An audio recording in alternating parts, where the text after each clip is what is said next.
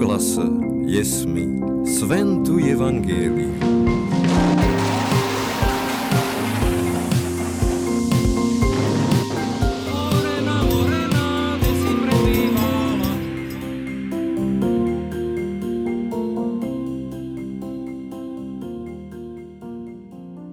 Vítajte v dejepisnom podcaste Tak bolo. Dnes sa pozrieme do takej dávnejšej histórie, ktorá sprevádza našu krajinu.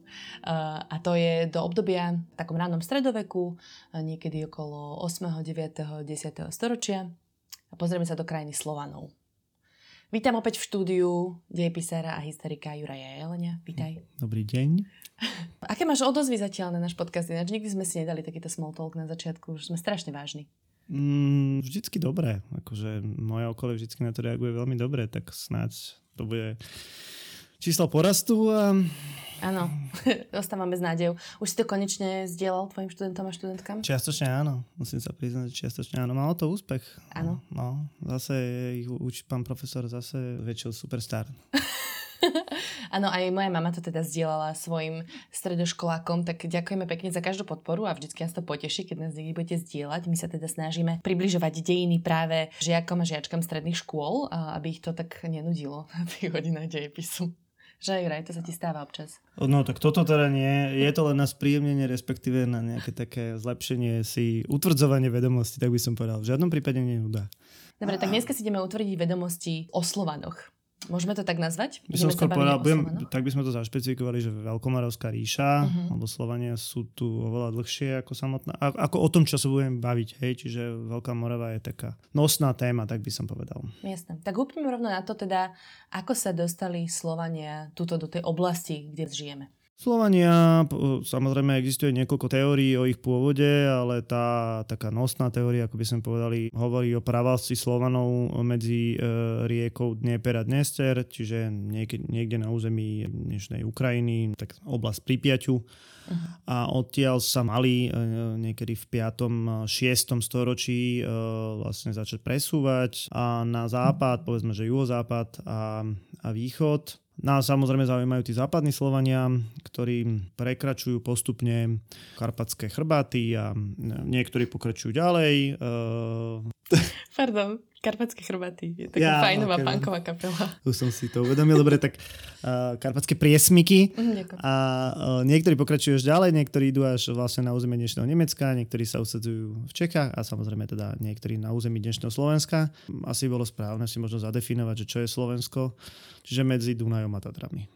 Okay. Od Tatier Dunaju. Od Tatier Dunaju, ako aspoň tú severnú a, a južnú hranicu by sme nejakým spôsobom si zašpecifikovali, takže tu sa začínajú pomaličky usádzať Akí to boli ľudia? To boli nejaké kmene, alebo to boli nejaké rodiny? Boli to kmene, ktoré teda mm, boli, boli špecificky tým, že vedeli napríklad uh, nájsť uh, kovy, hej, a vedeli ich aj spracovávať, čo na, na území dnešného Slovenska bolo dôležité. Hej. Zaujímali ich hlavne údolia riek, čo je prirodzené, keďže sa tam proste dalo pestovať. Mali nejaké také potom špecifické remesla, k tým sa ešte e, neskôr dostaneme. Nemali akože nejaké vyslovene dielbu spoločnosti, hej? Boli to skôr takí, že rovnocenní ľudia? Postupne sa to začne diferencovať, aj keď sa usádzajú, tak e, z toho nejakého z toho kmeňa, vlastne ten kmeň bude mať prirodzený nejakého vodcu, nejakého náčelníka uh-huh. a bude tam určitá nejaká mm, pyramída a ono sa to e, v priebehu toho raného stredoveku alebo konca staroveku a začiatku stredoveku začne nejakým spôsobom špecifikovať. Nakoniec sa to vlastne vyvrobí do tých slovanských kniežatstiev, respektíve do Veľkej Moravy. Celkom charakteristické asi ten život Slovanov v tomto území boli také pletky s avarmi, ktorí sa objavujú v akom období? Tí prichádzajú, povedzme, že koncom 6. storočia, v druhej polovici 6. storočia, aby som boli tak. Um, Odkiaľ prichádzajú? To prichádzajú sú... z Ázie, uh-huh. sú to, je to vlastne pôvodne kočovný národ, ktorý sa teda usadzuje v tej um, karpatskej kotline oni teda neprichádzajú len tak, e, je to taký konflikt vlastne v strednej Európe e, germánskych národov, nebudeme to príliš rozvíjať, ale teda oni sú sem ako keby zavolaní na toto územie ako akási vojenská sila, ako vojenská pomoc, spojenci a usádzajú sa tu, a hlavne teda na území povedzme dnešného Maďarska a južného Slovenska a vzniká taká zvláštna symbióza medzi Slovanmi a Avarmi. Avari, keďže proste to boli ľudia, ktorí sa venovali hlavne boju, tak chodívali prezimovávať to na vlastne slovanský sídlisk a celkom prirodzene mali vlastne so slovanskými ženami deti. Títo miešanci, oni boli takí akože v podstate ne, nechcení, hej. Jasné. Ale to si mi tak vysvetloval predtým, že vlastne oni tak e, väčšinou žili na juhu teda a tam pôsobili a až na zimu sa vybrali do tých, slovenský, do tých slovanských usadlostí. Áno, som povedal, prezimovávali, hej. No. Uh-huh, jasné. Vedeli si im brániť Slovania, že ako vyzerali tie konflikty? Nemáme správy, nemáme správy o tomto. E, vôbec aj správy o, tom, o tých havaroch e, sú archeologických výskumov. Uh-huh. Až potom teda sa nám objavuje dôležitá správa o tom, že teda dochádza k nejakému povstaniu týchto miešancov a počas toho povstania sa dostáva na toto územie vlastne Samo. Áno, franský kupec. Franský kupec Samo. Títo Slovania si ho zvolia e, za svojho vodcu a vzniká o, Samová ríša. Máme ju zaznamenanú vďaka, vďaka franskej kronike. Áno, o tom sa akože učím presne na strednej škole. Samová ríša, také nejaké môžem povedať prvé spoločenstvo väčšie, také zaznamenané hovorí na sa, že, území? Hovor, áno, hovorí sa, že to bol prvý kmeňový zväz, alebo tak prvý štátny útvar Slovanov, hej, lebo existovalo už v čase e, rímskej ríše, existovali nejaké akože štáty uh-huh. na mhm. našom území, Vániovo kráľovstvo. A toto je proste, že prvý slovanský štát, povedzme to tak. Dobre. To netrvalo ale dlho, lebo tam naozaj figurovala najmä tá postava sama, toho kupca ako veliteľa a teda tým pádom, keď on zomrel, tak to nejako celé zaniklo. Kto ich porazil a kto tam teda nastupuje? Tam nemôžeme asi hovoriť o nejakej porážke. Hej, naozaj tá ríša bola po, postavená, na, tak ako si povedala, na osobe toho sama a po jeho smrti v podstate znova na, dochádza k tej havarskej nadvláde zo začiatku 9. storočia, konca 8. storočia, kedy e, do strednej Európy začne zasa, začnú zasahovať veľmi intenzívne Frankovia. Uh-huh. Bude to Karol Veľký, ktorý týchto avarov niekoľko, v niekoľkých ťaženiach porazí a dá tým nepriamo možnosť rozvíjať sa Slovanom tak nezávislo, nezávislejšie. Čiže Avary sú zo scény a, a taký prvý výraznejší človek, ktorý tam vynikol, bol knieža Pribina a na území Nitry. Nitra už vtedy bolo nejaké osídlie alebo hradisko, čo to bolo vtedy? Mesto, lomené teda hradisko, lomené, nazvime to pomaličky aglomerácia. Mm. Zo celého tohto obdobia máme no, relatívne málo prameňov, dajme teda na pomery ako dneška ale napriek tomu teda historici dokážu, dokážu z nich vyťažiť pomerne dosť veľa. O e, Nitre máme a o Pribinovi máme informáciu, že sa pravdepodobne narodil možno niekedy okolo roku 800. E, tým nitrianským kniežaťom bol asi povedzme roku 825 a máme teda informáciu o tom, že e, na svojom území v roku 828 e, nechal vysvetiť e, vlastne kostol, uh-huh. alebo teda prišli franskí kňazi, ktorí vysvetili na jeho území E, kostol. Čo je veľmi zaujímavé, lebo on v skutočnosti ne, on nebol pôvodne kresťanom. Áno, on nebol pokrstený v tomto čase ešte. Historici tvrdia, majú niekoľko teórií, že prečo tento kostol nechal vysvetiť. Jedna z možností je, že to bolo aj pre jeho manželku. Jedna z ďalších možností je, že to bolo pre nejakú fransku kúpeckú kolóniu, ktorá bola v Nitre. Jednoducho tí franskí kňazi, alebo teda kňazi ako takí šíriaci kresťanstvo tu už pôsobili. Knieža Pribina nebol vlastne na tróne ani 10 rokov, keď ho zvrhol nový vládca, alebo nová osobnosť, ktorá sa objavila v tomto priestore a to bol Mojmír, ktorý založil dynastiu Mojmírovcov. Ešte sa to vtedy asi úplne nenazývalo dynastia, ale každý následujúci panovník Veľkomoravskej ríše patril vlastne do Mojmírovskej dynastie. Odkiaľ sa zobral, prečo išiel po Pribinovi? Hej, no, to sú dosť ťažké otázky, respektíve historici uh, si kladú presne tieto otázky, že, že prečo práve došlo k nejakému konfliktu. Mojmír, um, o ňom vieme pomerne málo, on uh, vlastne pochádzal z Moravského kniežatstva, ktoré teda ležalo na území hlavne dnešnej Južnej Moravy a takže také centrum dôležité sú Mikulčice. Uh-huh. A on vlastne v roku 833 zautočil na, na Nitru a Ty si povedal, že zvrhol Pribinu a je to v podstate pravda, on ho uh, vlastne vyslovene poslal do exilu. Alebo teda vyhnal, tak ešte Čo ale povedané. nebolo štandardné v tej no. dobe asi úplne. Čo vzhľadom na to, že, že vlastne je to nejaký môj nepriateľ, tak asi naozaj historici v tomto prípade hľadajú odpovede, že prečo sa ho jednoducho nezbavil štandardným spôsobom, prečo dajme tomu neoslepil, alebo prečo ho teda nezlikvidoval, ale naopak e, nechal ho ten Mojmír vlastne prejsť jeho vlastným územím na fránske územie spolu s 500 bojovníkmi jeho vlastne vlastne družiny.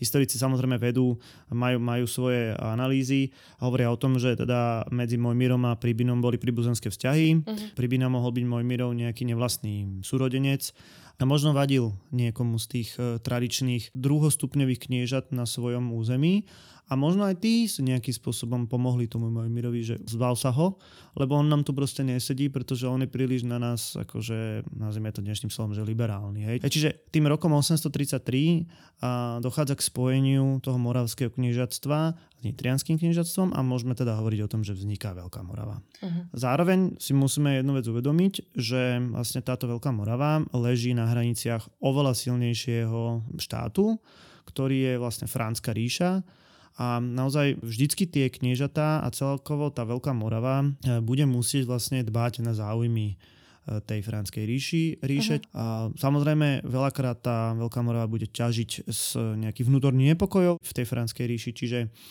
Mm. To bol vlastne aj teraz prípad Mojmíra, že on preto ano. tam išiel do nejakého výboja, lebo Franská ríša práve mala nejaké vnútorné rozbroje, kedy sa pomaly rozdeľovala na tie tri časti východofránsku ríšu, ktorá nás bude potom zaujímať, lebo to bude taký vlastne, že priamy sused Veľkomoravskej ríše. Presne tak. Tie vnútorné, vnútorné rozpory, ktoré mali e, v podstate Mojmír mohol využiť. Hej. Hovorím, napriek tomu, že máme o ňom pomerne málo informácií, tak vieme, že uh, on teda bol pokrstený napríklad, uh-huh. na mhm. rozdiel od, od Pribinu, aj keď aj Pribina bude pokrstený. Pribina odišiel uh, z Nitry na územie Franskej ríše v podstate žiadať o pomoc a aby sa vyriešil tento problém, že čo s Pribinom, aby nejakým spôsobom ten Pribina neostal ukrátený, tak medzi rokmi 1838-39 mu ľudový Nemec, ktorý je významnou postavou vo Franskej ríši, mu daruje územie uh, pri Blatenskom jazere, čiže pri dnešnom Balatóne uh-huh. a mhm. tu si teda Pribina založí svoje nové centrum, Blatnohrad. A bude pomerne intenzívny stavač kostolov, postaví ich až 20. 28. august 852. Denník franského obchodníka Baldricha. Do okolia Nitry som dorazil na sklonku mesiaca žníveňa a zdržím sa až do polovice, bo možno až do konca Takto vravia miestni, ktorých jazyk za všetky tie roky, čo do tejto oblasti vozievam tovar, už celkom ovládam. Nuž, ako zvyčajne som priviezol svoje drahé látky, ktorým sa drsné tkaniny Slovanov sotva môžu rovnať. A vymením ich za otrokov, ktorých miestni zajali v bojoch. Keď podohadujem všetky obchody, vyberiem sa na ďalekú cestu do Maincu, ktorý leží ďaleko za horami. Je to počestný kraj, teda darebákov človek stretne v každom kúte sveta, ale Mainz je aspoň sídlom arcibiskupov. Za to tu, medzi Slovanmi, nič takého nepoznajú. Majú tu kňazov, to zas hej, od nás z východofranskej ríše. Ale aj tak si pochábli robia čo chcú. Raz som prišiel do mestečka, ktoré bolo celé hore nohami. Ľudia vydesení, poskrývaní doma, ani sa so mnou s cudzincom najskôr nechceli dať do reči. Potom sa ukázalo, že kto si v lese za dedinou videl bludičky. Slovania totiž veria, že bludičky sú duše ľudí, ktorí pomreli násilnou smrťou a tieto bludičky vraj boli duše bojovníkov, ktoré v bitke pobili. A teraz po smrti si po nich prišli, aby ich nalákali do močiarov a tam zahynuli. No len si vezmite, či sa takéto niečo píše v Biblii. Ale Slovanom je to jedno. Akokoľvek sa ich kňazi snažia na vieru obracať, niektorí si stále veria, čomu chcú. Sme v roku 843, kedy, ako som už spomínala, Franská ríša sa vlastne Verdunskou zmluvou rozdelila na tri časti. Na západnú ríšu, strednú ríšu a teda tú východofránsku, ktorá nás bude najviac zaujímať, lebo susedila priamo s Veľkou Moravou. A teda ako náhle sa tam upratali tie vzťahy, tak došlo k zmene panovníka. Kto sa dostal na trón?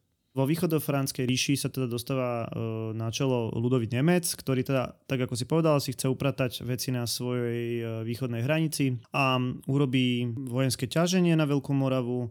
Mojmír bude odstranený a nahradený Rastislavom jedným z členov Mojmirovskej rodiny, nevieme úplne, že aký, aký mm-hmm. bol príbuzenský vzťah, hej, povedzme, že to bol synovec. A on im nejako viac vyhovoval, Rastislav? Rastislava asi poznali, alebo teda Ludový Nemec ho poznal z, z nejakého predošlého života. On mal stráviť čas v Bavorsku a áno, mal to byť vlastne človek, ktorý by mal byť spomedzi Slovanov, to bolo dôležité a zároveň by to mal byť človek, ktorý bude zaviazaný alebo ktorý bude nejakým spôsobom nebude robiť niečo proti Udovitovi Nemcovi, aby upokojil príbinu, tiež mu dá nejaké donácie, takže čiže nejaké polia.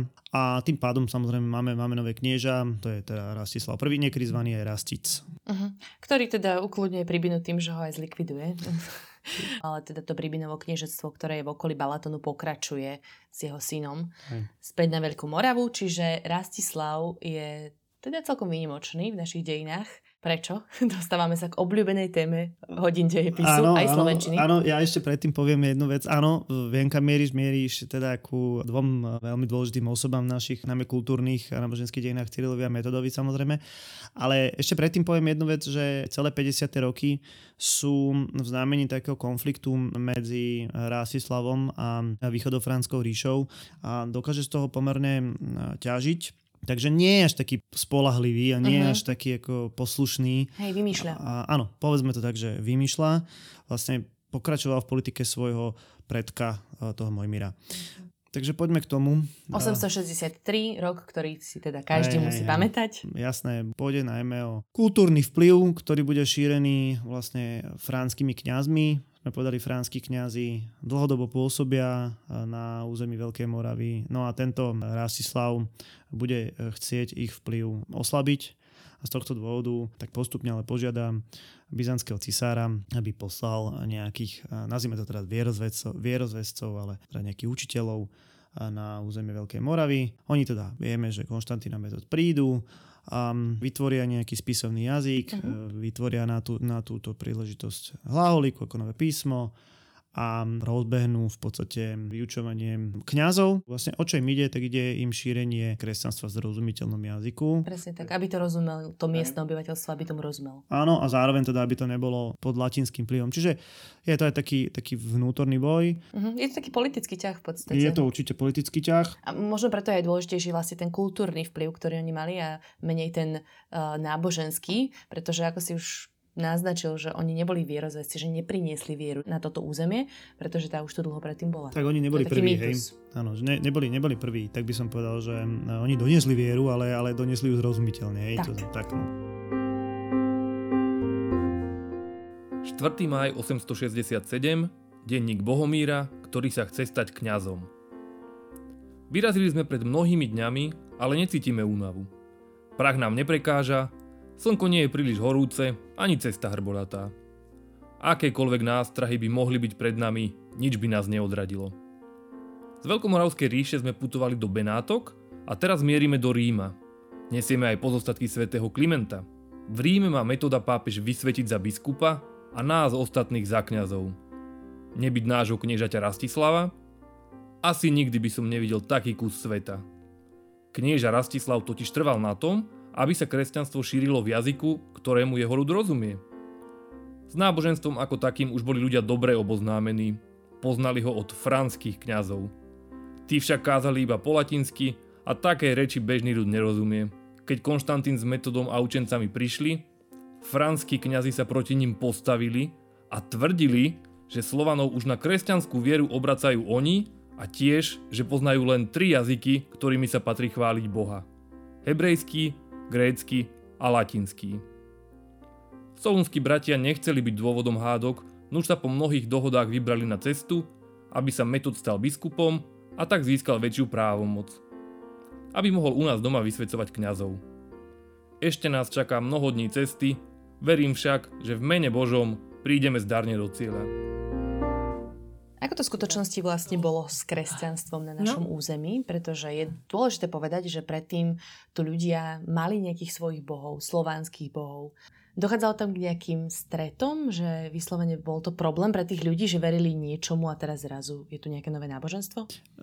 Isté, bol tam, bola tam, bol tam problém um, pre tých obyčajných ľudí, u ktorých sa to kresťanstvo šírilo pomalšie, to je, to je úplne logické. Ako tých správ veľa nemáme, ale historici sa v tomto zhodnú, že obyčajný človek uctieval toho kresťanského boha, ale popri tom pre istotu ešte, mm, ako by som povedal, možno aj obetoval niečo nejakému tomu Perunovi alebo nejakému inému slovanskému bohovi.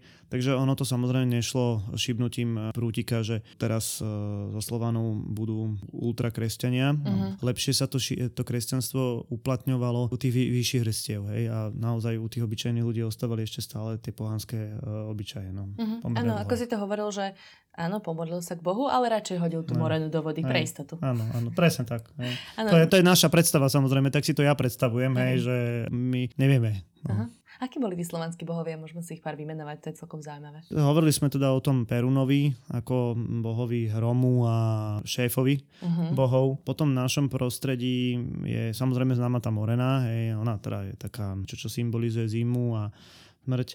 A potom tam je Dážbog, alebo Triglav, uh-huh. a možno známy je aj e, Radegast, hej, takže slovanské náboženstvo bolo plné rôznych takých pre nás mystických bytostí, ale bludičky a rôzne víly lesné a, a tak ďalej. Áno, áno. A aj sme to z časti odkazovali v našom prvom príbehu. Viem, že tam boli také akože postavičky ako Baba Jaga, Vodník a takto to, čo sa ako keby v tej ľudovej slovesnosti možno zachovalo doteraz, tak to pochádza asi z týchto čias.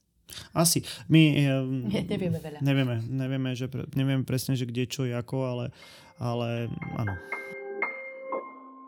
Posunieme sa ďalej eh, v našom rozprávaní. Od príbehu Cyrila a Metoda sa dostávame k ďalšiemu významnému panovníkovi, ktorý sa dostal na trón a tentokrát tak akože veľmi zradne a pofiderne a to je Svetopluk.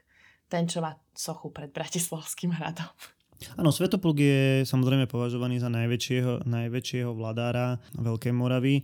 Tá cesta, e, ako sa stal tým e, kniežaťom, alebo možno lepšie povedané, ako sa zbavil Rastislava, je zaujímavá. V roku 869 e, máme informáciu o tom, ako dochádza k útoku Franko, alebo teda východofranskej ríše na Veľkú Moravu. Po ich odchode dochádza k roztržke medzi Svetoplukom, ktorý sa prvýkrát objavuje na scéne. Ešte ako nejaký armádny dôstojník? A, a, nie, nie, nie, je to, on určite je z kniežacej rodiny, on mal pôsobiť v Nitre a môže mať, ja neviem, 20 rokov, alebo, alebo teda je, je relatívne mladý.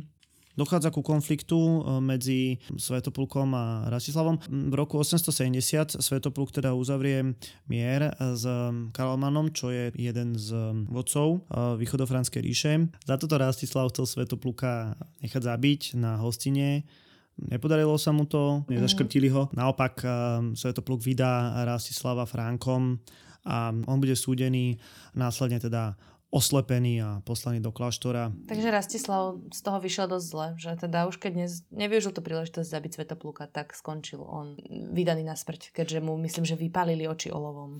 Vypichli alebo proste oslepili ho. Čo je väčší problém, tak Veľká Morava bude okupovaná a Frankami. Normálne si povedia, že dobre, urobíme z toho naše územie, urobíme z toho také nárazníkové pásmo, nazvime to. Uh-huh.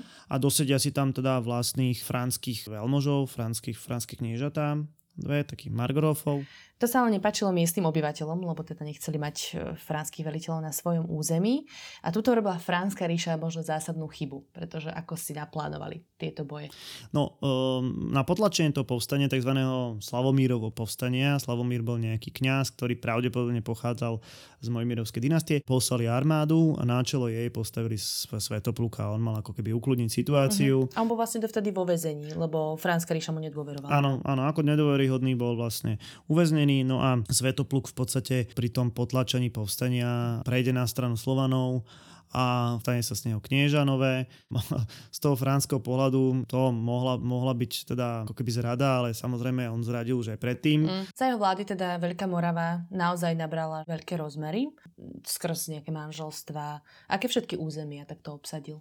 No, cez to manželstvo, keď hovoríš, tak e, vlastne mal mať dve manželky. Jedna mala byť z Čiech, e, Svetožízna, česká kňažka, kňažná, e, z ktorú si mal zobrať bezprostredne potom, ako sa stal kniežaťom a tým pádom získal najskôr vplyv a potom vyslovene aj moc v Čechách. A pre jeho ďalšie pokračovanie bude taká kľúčová zmluva vo Fordheime, to bude mierová zmluva vlastne s Ludovitom Nemcom, kde Svetopulk pochopil, že jednoducho sa voči tomu silnejšiemu superovi musí stavať s rešpektom, s rešpektom mm. hej, že proste niektoré veci sa nedajú. Jasné. Hej. Že tak si to zrátal 1 plus 1 a že aj tak Fransku ríšu neporazíme, tak Hej. radšej spolupracujeme. Aspoň teda budem, budem držať nejaký slub, že nebudem útočiť na, na územie, hej, alebo respektíve jednoducho budem, budem verný tomu a za, samozrejme za to on de facto získal aj právo nejak šíriť kresťanstvo do iných oblastí. Aby som odpovedal na tú tvoju otázku, že kam sa že rozšírilo územie Veľkej Moravy za čas e, Svetopluka, no tak on si pripojí Vyslansko, čo je v dnešnom Polsku.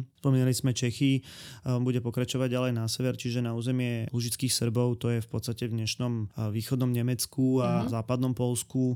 Rovnako tak bude viesť výboje v Potisi, čiže blízko rieky Tisy, to už sme na území povedzme dnešného východného Maďarska uh-huh. a povedzme Rumunska. A takisto bude viesť boje aj teraz samozrejme za Dunajsku, čiže na území e, dnešného Maďarska. Takže tá jeho ríša bude naozaj veľká. Tu je celkom zaujímavé povedať, že aj Bratislava teda bola súčasťou tejto Veľkomoravskej ríše a jedno z takých dôležitých hradisk, tedy bol už Devín. Jasné, jasné. Devín bolo proste dôležité opevnenie Samozrejme tá Nitra hrá stále svoju rolu dôležitú a to, čo sme spomínali, tá, tie Mikulčice, tak to bola proste, chcem povedať, že pevnosť, uh-huh. hej, rad. Jasné. Keď tu takto hovoríš o tých výbojoch svetoplukových, tak um, hovorí sa, že Slovania boli mierumilovní a že nerobili výboje, aj preto možno no, potom neskôr tá história sa vyvinula, ako sa vyvinula. Tak máš pocit, že boli mierumilovní, keď takto akože nahliadame na toto svetoplukové ťaženie? No, keď hodnotíme tie informácie, ktoré máme, tak rozhodne teda svetopluk e, mierumilovný a jeho vojaci, e, tak to má veľmi, veľmi ďaleko, by som povedal. Pri jednej z kampaní vojenských do Panonie 883-884 plienila armáda tak, že teda mm, zabíjala aj sluhov, zabíjala samozrejme aj veľmožov a takým spôsobom, že keď už nezabili, tak aspoň odrezali ruku, jazyk alebo prirodzenie a tak ich vypúšťali týchto, týchto veľmožov, tak m, neviem, že či to je úplne... Uh-huh. No viem, že to nie je... Nie je to mierumilovné. Nie je to žiadnom... Určite. Hej. Vyzerala tá spoločnosť teda, ako bola vystavaná? Čiže bol nejaký knieža, ktorý uh, panoval nad územím, dajme tomu Veľkej Moravy, pod ním bol kto?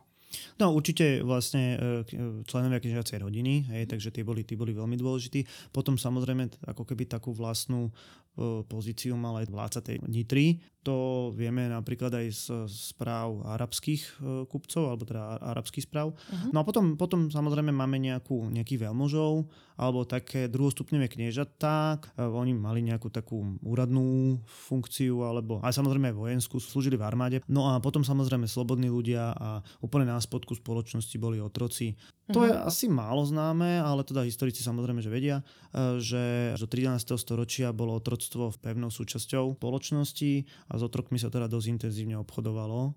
Uh-huh. Ako sa združovali títo ľudia? Bývali v mestách alebo v nejakých dedinách?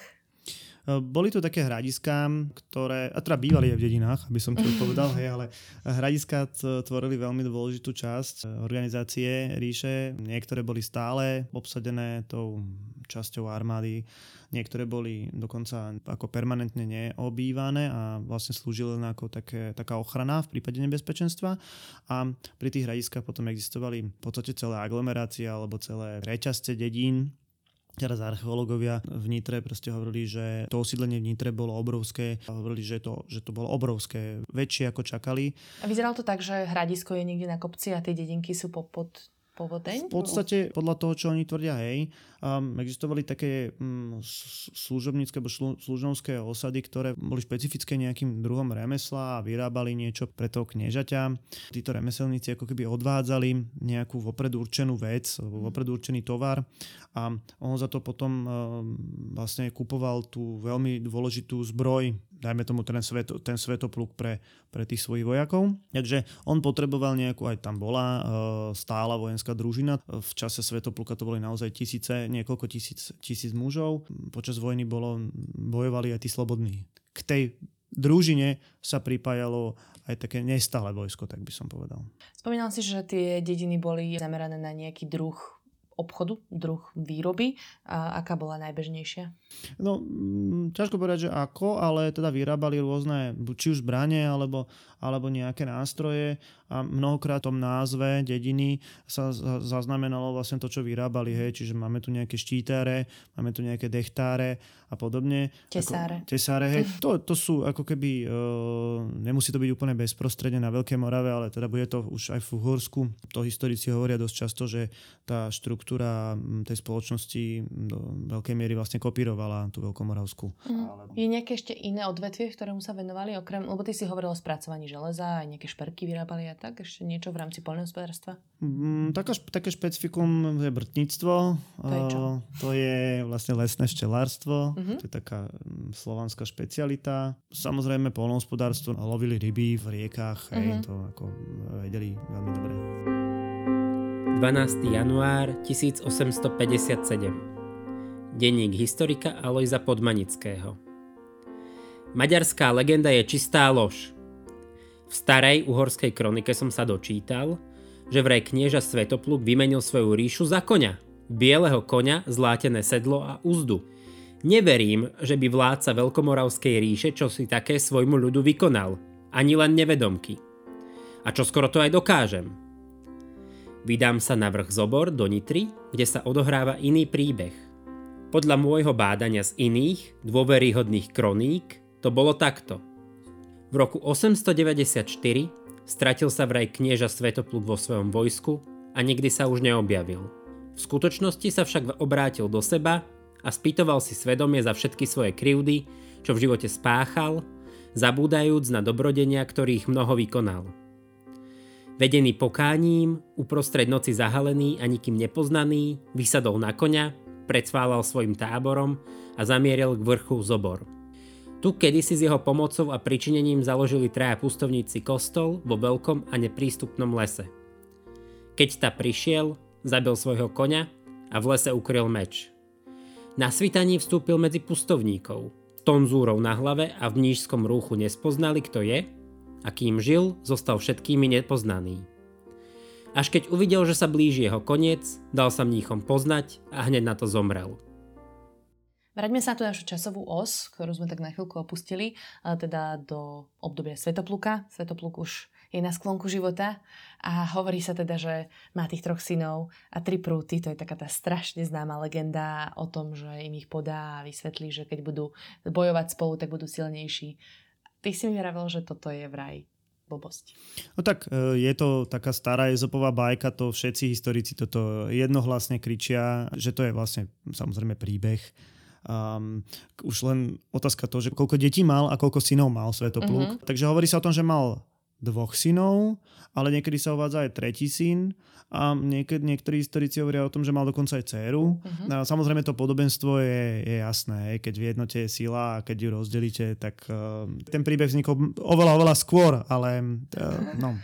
Takže keď vlastne Svetopluk zomrie v roku 894, tak vieme o dvoch synoch, ktorí proti sebe bojujú. Je to vlastne Svetopluk II a Mojmír II. No a títo dvaja sa v podstate do seba pustia, ne že v podstate, ale pustia sa do seba. Do toho samozrejme zasahujú Frankovia. No a konflikt tých dvoch bratov skončí víťazstvom Mojmíra. Áno.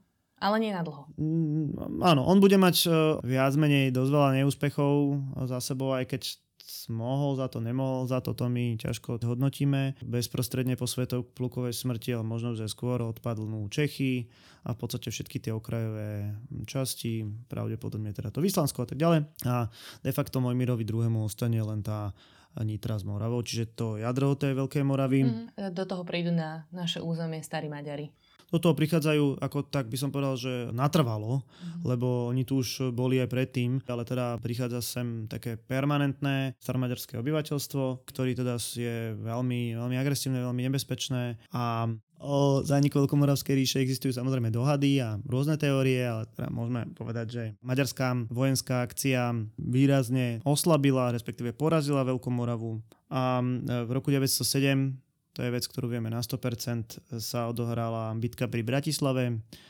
a tu už Veľká Morava vlastne nefiguruje. Uh-huh. Bojujú tam Maďari s Bavormi a tým pádom, že to je na území Veľkej Morave, tak máme vlastne pôvod veriť tomu, že tá Veľká Morava už tu nie je. Dôležitá vec bola aj tá, že zomrel knieža, Mojmír II, a to znamenalo takú destabilizáciu, že jednoducho tí obyčajní ľudia, alebo teda celý ten štát držal pokope na tom kniežati. Ja keď zomrel, tak ten stabilizačný, alebo ten, to lepidlo odpadlo. No. Je to také zaujímavé uzavretie, že Mojmírovská dynastia končí tiež smrťou Mojmíra mm. druhého. Mm-hmm. On mal mať dceru, ktorá si zobrala žolta spomedzi Maďarov a existujú teraz rôzne, naozaj rôzne teórie. Treba povedať, že nech akýkoľvek bol ten maďarský vpád, tak to osídlenie pretrvalo. Čiže uh-huh. máme tu proste ďalšie správy archeologické a tak ďalej, že to osídlenie kontinuálne pretrváva ďalej. Akože osídlenie Slovanov. Osídlenie Jasne. Slovanov, kresťan, ako kresťanov a tak ďalej funguje a nemáme tu ani nejaké väčšie správy o nejakých hm, slovanských povstaniach alebo niečo. Čiže tým pádom ako keby to obyvateľstvo žije také symbióze. Uh-huh. Často sa nám dneska stávalo, že sme sa tak rozprávali o tom, že historici sa dohadujú, sa domnievajú, um, že sú také neisté správy, tak odkiaľ vôbec vieme tieto zdroje? Tak v prvom rade e, dôle, veľmi dôležitým zdrojom je archeológia, to je jasné, ale máme Ehm, Či sú to nejaké vykopávky a sú to nejaké, neviem, skúmanie hrobov napríklad? Skúmanie hrobov, skúmanie keramiky, čiže umenia, skúmanie napríklad minci v hroboch. Uh-huh. Hej, že vieme, že keď tá minca sa dá veľmi dobre zaradiť, tak vieme, v ktorom období ten hrob vznikol. Ale samozrejme, že máme aj písomné pramene, e, máme vlastne franské anály, čiže kroniky. Máme napríklad korešpondenciu e, pápežskú, hej, čiže pápežské listy, uh-huh. ktoré nám dosť veľa prezrádzajú. Máme nám legendy, čiže máme príbehy zo života života svetých ktoré sú vlastne napísané aj v Laolike, niektoré. Čiže máme tu aj tú uh, veľkomoravskú, hm, povedzme, že literatúru, mm-hmm. tak mhm. by som povedal. Ako tých, tých vecí je pomerne veľa, aj keď uh, dosť veľa kroník je aj z, uh, ako keby ex post napísané, že nie, neskôr, hej. Jasné. A to môže byť trochu skresľujúce. To môže byť, tam sa napríklad vyskytujú aj tie legendy, ktorými potom v neskôršom období uh, vzniká ten mýtus. Ale možno mýtus, najmä o Svetu, Pulko, Svetu Pulkovi vznikol za jeho života. Mm-hmm. Dajme si ešte popkultúrne odkazy už keď sme sa porozprávali o tých pôvodných zdrojoch, tak kde teraz môžeme hľadať dobré zdroje o Slovanoch a o Veľkej Morave? No, kníh o e, Veľkej Morave, o Svetu Plukovi, o, o Nitre si myslím, že je viacej. Aby som možno taká kniha, ktorá je aj graficky e, veľmi dobre spracovaná je kniha Nitrianské kniežatstvo od historika Steinhubla. Ale e, pri tých popkultúrnych odkazoch sme naozaj uvažovali e, a ja si myslím, že stojí za návštevu nejaké takéto slovanské hradisko. Mne sa napríklad naozaj veľmi páči múzeum v Mikulčiciach, ktoré mm, či už vlastne samotnej prírode, ale teda interiérovo je veľmi moderné na naše pomery, je to proste skvelé, dozviete sa veľa vecí o živote Slovanov a, a vlastne o tom, ako sa tam žilo. Uh-huh. Takže a na Slovensku v Bojnej napríklad je, je, je to super a určite to treba navštíviť. Jasné, čiže náš odkaz v tomto dieli je, že choďte si odskúšať také staré hradisko slovanské na, naživo. Áno. Dobre, tak tu by som asi ukončila teda dnešný rozhovor. Juraj, ďakujem pekne, bolo to veľmi zaujímavé. ďakujem pekne všetkým, ktorí nám pomohli e, pri vzniku tohto dielu, menovite Michalovi Katuškovi, Štefanovi Buganovi a Štefanovi Jurčovi, ktorí načítavali jednotlivé príbehy. Tieto príbehy má na starosti naša kolegyňa Dominika Pišťanská ja sa volám Kristýna Hamárová a za mikrofónom tu so mnou sedel aj Juraj Jeleň. Za grafiku ďakujeme Lukášovi Onderčeninovi a za vstupnú zvučku Vladovi Pizíkovi. Za vydanie tohto podcastu samozrejme ďakujeme nadácii Milana Šimečku, ktorá stála za jeho vznikom. To už bolo od nás všetko, počujeme sa čoskoro. thank you